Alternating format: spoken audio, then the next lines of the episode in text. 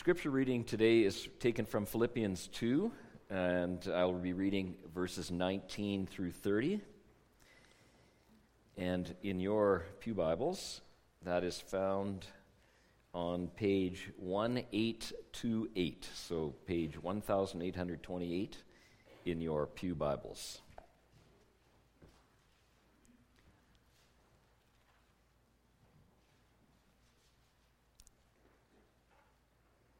The heading is Timothy and Epaphroditus. I hope in the Lord Jesus to send Timothy to you soon, that I also may be cheered when I receive news about you. I have no one else like him who takes a genuine interest in your welfare. For everyone looks out for his own interests, not those of Jesus Christ. But you know that Timothy has proved himself because as a son with his father, he has served with me in the work of the gospel. I hope, therefore, to send him as soon as I see how things go with me. And I am confident in the Lord that I myself will come soon. But I think it is necessary to send back to you Epaphroditus, my brother, fellow worker, and fellow soldier, who is also your messenger, whom you sent to take care of my needs. For he longs for all of you and is distressed because you heard he was ill. Indeed, he was ill and almost died. But God had mercy on him, and not on him only, but also on me, to spare me sorrow upon sorrow. Therefore, I am all the more eager to send him, so that when you see him again, you may be glad, and I may have less anxiety. Welcome him in the Lord with great joy and honor men like him because he almost died for the work of Christ, risking his life to make up for the help you could not give me. Thus far, the reading of God's Word. The sermon I'm going to read for you this morning is called The Ingredients of True Community, and it was prepared by Pastor Kevin DeRoff. In the animated uh, movie Ice Age, and uh, if you're older like myself, you probably haven't seen it, but uh, uh, I'm sure at least half the congregation is well uh, acquainted with it. In that movie, Ice Age, when saber toothed ti- tigers attack a tribe of nomads, a mother and her baby attempt to outrun the man eating beasts, but are cornered at a raging waterfall. The little boy is discovered by a woolly mammoth named Manfred, a sloth named Sid and a saber toothed tiger named Diego. These three unlikely companions unite on a common mission to return the baby to his father. As the trio treks through a mountainous terrain of ice and snow carrying the baby, at one point the mammoth, sloth, and tiger realize they're on an erupting volcano. The heat of the lava melts the glacier bridges atop the ice fields, separating Diego from the others. Isolated on a quickly melting island of ice, Diego jumps to reach the others but falls short. Dangling from the edge of the ice field, gri- his grip falters and he falls. Manfred, unwilling to let Diego perish, leaps into a chasm after him and tosses the tiger upward to safety. Diego, realizing the danger involved in his rescue, is moved by Manfred's compassion, courage, and sacrifice. Why did you do that? he asks. You could have died trying to save me. Humbly, the mammoth responds. That's what you do when you're part of a herd. You look after each other. Amazed at the convergence of circumstances that has brought these three together, Sid muses aloud. I don't know about you guys, but we are one strange herd. One strange herd. Don't you feel like that's a great description of the church sometimes? A mix of people with different personalities, different backgrounds, different ideas sometimes, who might never hang out together except for the one thing that they have in common the love of Jesus. And in one way or another, we have been transformed by his amazing love and mercy. Because of that, we hang out together. But even more than that, as the film illustrates in a cute way, as a herd of Christ followers, we look after each other even if we might look a little strange at times. When the church is working rightly, it becomes a place where our old nature and our old instincts begin to die, and we start thinking completely differently about the people around us. People who we might never have associated with before, or people with whom we never would have thought we would be, or sorry, who we never would have thought we would befriend, suddenly become our brothers and sisters. We find ourselves wanting to bring in more and more of those who might not belong anywhere else we find a place for them. And our herd, our community, becomes a place of love and service, a place where people experience the transforming power of Jesus at work in their lives. If there is one theme that permeates Paul's letter to the Philippians, it's this theme of sacrificial love and service. It's the way that Paul introduces himself and Timothy right in the first sentence in 1 verse 1 where he says, Paul and Timothy, servants of Christ Jesus. It's at the heart of chapter 2, the famous passage which describes how Jesus, the King of Kings and Lord of Lords, descended to become one of us. Even more than that, he descended to become our slave, serving us. All this servant and sacrifice talk sets the stage for the section of his letter that we just read, where Paul talks about his friends, Timothy and Epaphroditus. These are wonderful verses tucked away inside his letter that remind us that Paul is not writing some kind of theological dissertation. This is a letter, a letter from a friend to a group of friends, from a very real person with real problems, feelings, and character to a real group of people with their own character and issues. We know that when Paul wrote this letter, he was in prison, but we don't know exactly where. Our best guess is that he was in Caesarea. Other scholars suggest that it was Ephesus. Though we don't know where he is, we do know that he's in a bad situation. He is far from his home, far from his friends, unable to carry out the calling that he is so passionate about, which is to share the message of Jesus with whoever he can, wherever he can. And in this prison, he feels an incredible sense of distance from his friends in Philippi, people that he cares about deeply. But he has not been completely alone. Things are not all bad. What makes this section so meaningful is the impression that two of his very good friends, Timothy and Epaphroditus, have been around. And what we see in these verses is how they have served as connecting points between him and the church at Philippi. They have blessed him as friends right there in prison, but they have also been a link between him and his faraway friends. We see this in the way that Paul speaks about Timothy. In verse 19, Paul talks about how he hopes to send Timothy to them as soon as possible. You'll notice that in his description of Timothy, the servant theme comes right to the front again. Listen to how he talks about Timothy in verses 20 to 23. I have no one else like him who takes a genuine interest in your welfare. For everyone looks out for his own interests, not those of Jesus Christ. But you know that Timothy has proved himself, because, as a son with his father, he has served with me in the work of the gospel. I hope, therefore, to send him as soon as I see how things go with me. One of the important pieces of background information that is, that is helpful to know about the letter to the Philippians is that one of the issues that the Philippian church was struggling with was struggling with was over bad teaching by self-focused leaders and teachers. There were people at work in the community who were trying to gain power and authority over everyone and were willing to talk down Paul in order to get what they wanted.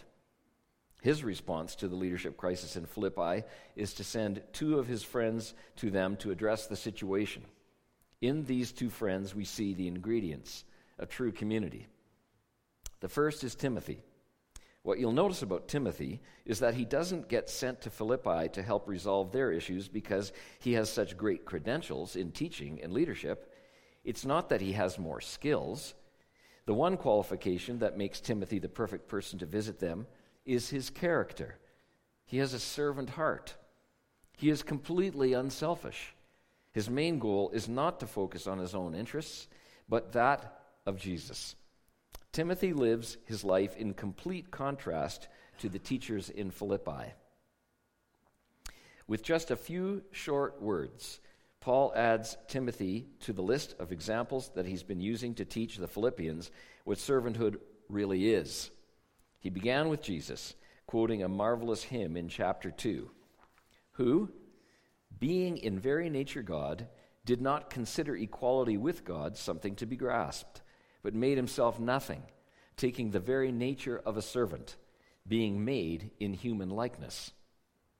Then in chapter 2, verse 17, he gives his own testimony, talking about how he is being poured out like a drink offering, which is incredibly, uh, an incredibly vivid picture of suffering for Jesus. And then points out Timothy, who truly takes an interest in their welfare and is focused on Jesus in everything. It is the faith and character of Timothy that makes him eminently qualified to deal with the unbalanced leadership in Philippi.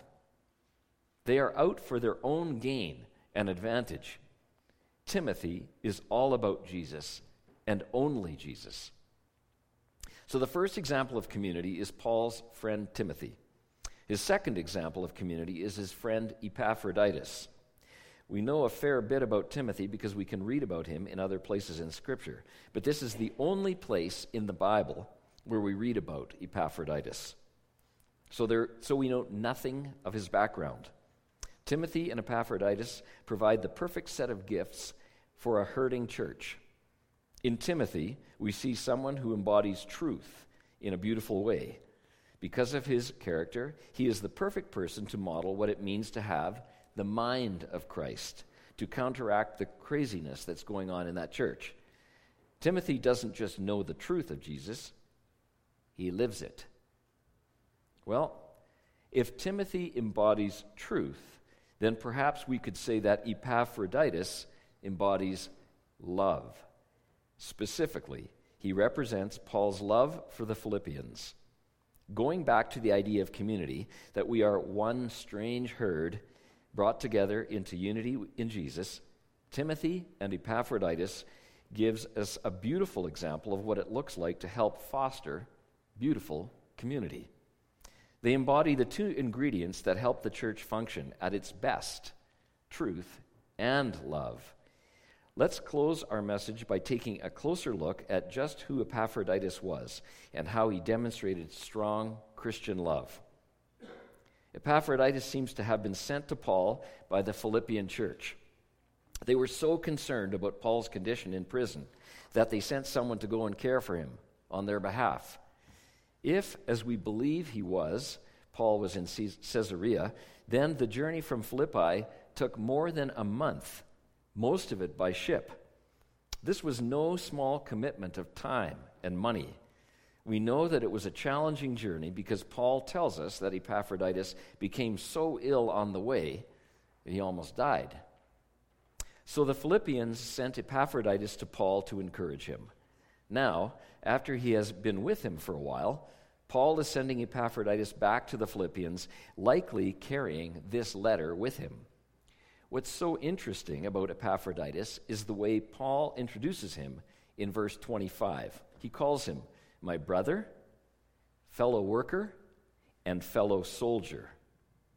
These are fascinating words.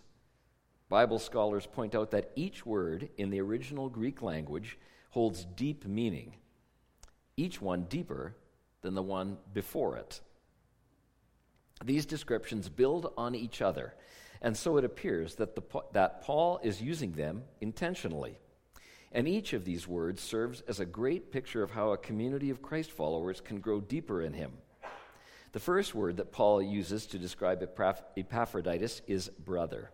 It's a favorite word of Paul's. He often describes the people he is connected to as brothers. It's an inclusive word. Today, we would use the term brothers and sisters.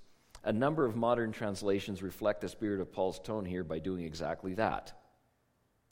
With this word, Paul is letting the Philippian Corinthians know that he has connect, a connection with them that goes beyond the fact that they just happen to share the same faith in Jesus. They have a heart connection to each other. They know each other. They have worshiped together and experienced God together. If you were to put it into today's context, your brothers and sisters are those fellow Christians who you see regularly, the people you worship with. It may be people in your small group. These are the people that make up the community that you're a part of. When you think of the people in your church you spend time with every week in the presence of God, or those Christians perhaps in other places of the world you keep in touch with, those are your brothers and sisters. The second word Paul uses to describe Epaphroditus is fellow worker. Here, the connection goes to another level. Now it's not simply about a personal connection at a faith level, this is about serving together. Paul and Epaphroditus didn't just hang out together as friends, they worked together. They have served as partners in the mission that this has, this has been, in the mission that this has been powerful for Paul. Epaphroditus was not content to just watch from the stands. He had to get onto the playing field. He's in the game. And when Paul thinks about Epaphroditus, he can't help but think of all they have accomplished and experienced together as they served God. Together, they have made a dent in the kingdom of darkness and were used by God to make a difference. There is a rich sense of accomplishment and satisfaction in their relationship. Epaphroditus, you are my fellow worker, my partner, my teammate. The final word Paul uses to describe Epaphroditus is an interesting one fellow soldier. Here, Paul borrows some war imagery. He takes the fellow worker analogy and presses it even further. Paul thinks about how they went through the trenches together and how Epaphroditus was willing to sacrifice everything to make ministry happen. Even coming to see Paul was a huge risk, and he almost lost his life in that process. It's interesting to note how Paul even has some fun with Epaphroditus' name at the beginning, or sorry, at the end of this section. His name is taken from the god Aphrodite, who was the favorite god of gamblers. In verse 30, Paul says that he almost died risking his life to make up for the help you couldn't give. The Greek word for risk literally means to gamble. You can almost see Paul smiling at his little joke as he talks about Epaphroditus rolling the dice, taking a long shot in order to come help his friend in prison.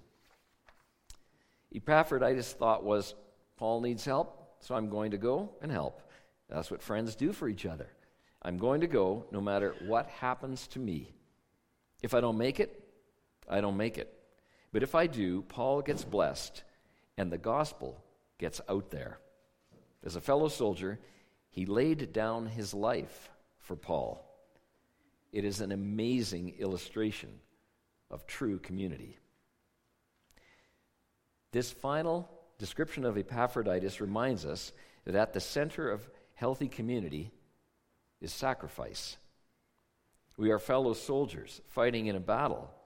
And if we are going to be effective for God, we must be prepared to lay down our lives for one another.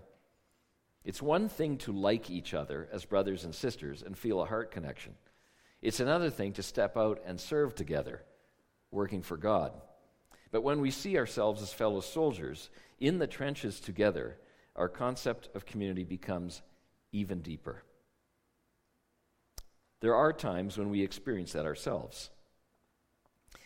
And we do that in this congregation as Bethel when I see all of the things that we do. There is no doubt about it. We do those things. The challenge for each, us, of, each of us is to walk that journey of Epaphroditus. For some of us, we need to move from being observers of the community to a place where we embrace the people of this community as brothers and sisters. It may be that we need to take a step toward membership. We need to begin speaking of our church as our church and not your church. It is a very significant decision to embrace a community of believers as your own and see yourself as on a journey together. If you haven't taken that step, I encourage you to speak to an elder or someone you trust to talk about how you can join this family as a brother or sister. And what we want to say to you is that Jesus welcomes you, and we welcome you to experience life as brothers and sisters together. Others of us have embraced this community as our family, but there is room to grow. For us, the challenge may be to take our involvement to another level, where we see ourselves as fellow workers. A great analogy is a dinner table. As someone has said, both dinner guests and family members may enjoy the same meal. And I, when I think of a circle of friends, that's indeed what we do. Uh, those who put on the meal and those who are guests do eat together. The difference is that at the end of the meal, family members also do the dishes. It's appropriate to be a dinner guest for a while, but there comes a time when it's appropriate to get up and help with the dishes. Perhaps there are areas that God has laid on your heart where you would love to dive into community and service, but you just haven't dared to do that yet. Helping with one of the kids' programs, Sunday school, cadets, GEMS, assisting youth, joining a visitation team, serving on the maintenance team. Perhaps God is nudging some of us just to make ourselves more available and to the life and ministry of our church for His sake. Brothers and sisters, fellow workers, the final challenge is for those who may see themselves as fellow workers but need to press that another step forward. Perhaps God is inviting you to see yourself as a fellow soldier. That raises some significant questions. What does it mean for me to really live sacrificially for the Lord? Where is God calling me to surrender my life? What does it mean for me to step out in faith and trust that God will work through me if I let Him? Is the Holy Spirit nudging me toward some kind of deeper commitment yet to pursue a specific calling? True community does not happen overnight. But when each person in the family begins to wrestle with their own place in the church and takes a step toward deeper relationship, slowly the community grows. People who would normally never hang out together begin to love each other and even lay down their lives for each other for one simple reason Jesus laid down his life for us. It is my prayer that our community would become a place filled with people who know each other as brothers and sisters, or to grow in that. I think that is the case. And as fellow workers and fellow soldiers as well. To the world, we might look like one strange herd, but when the love of Jesus flows through us, they'll desperately want to join in this amazing journey of faith together. Amen. We will now call the praise team forward to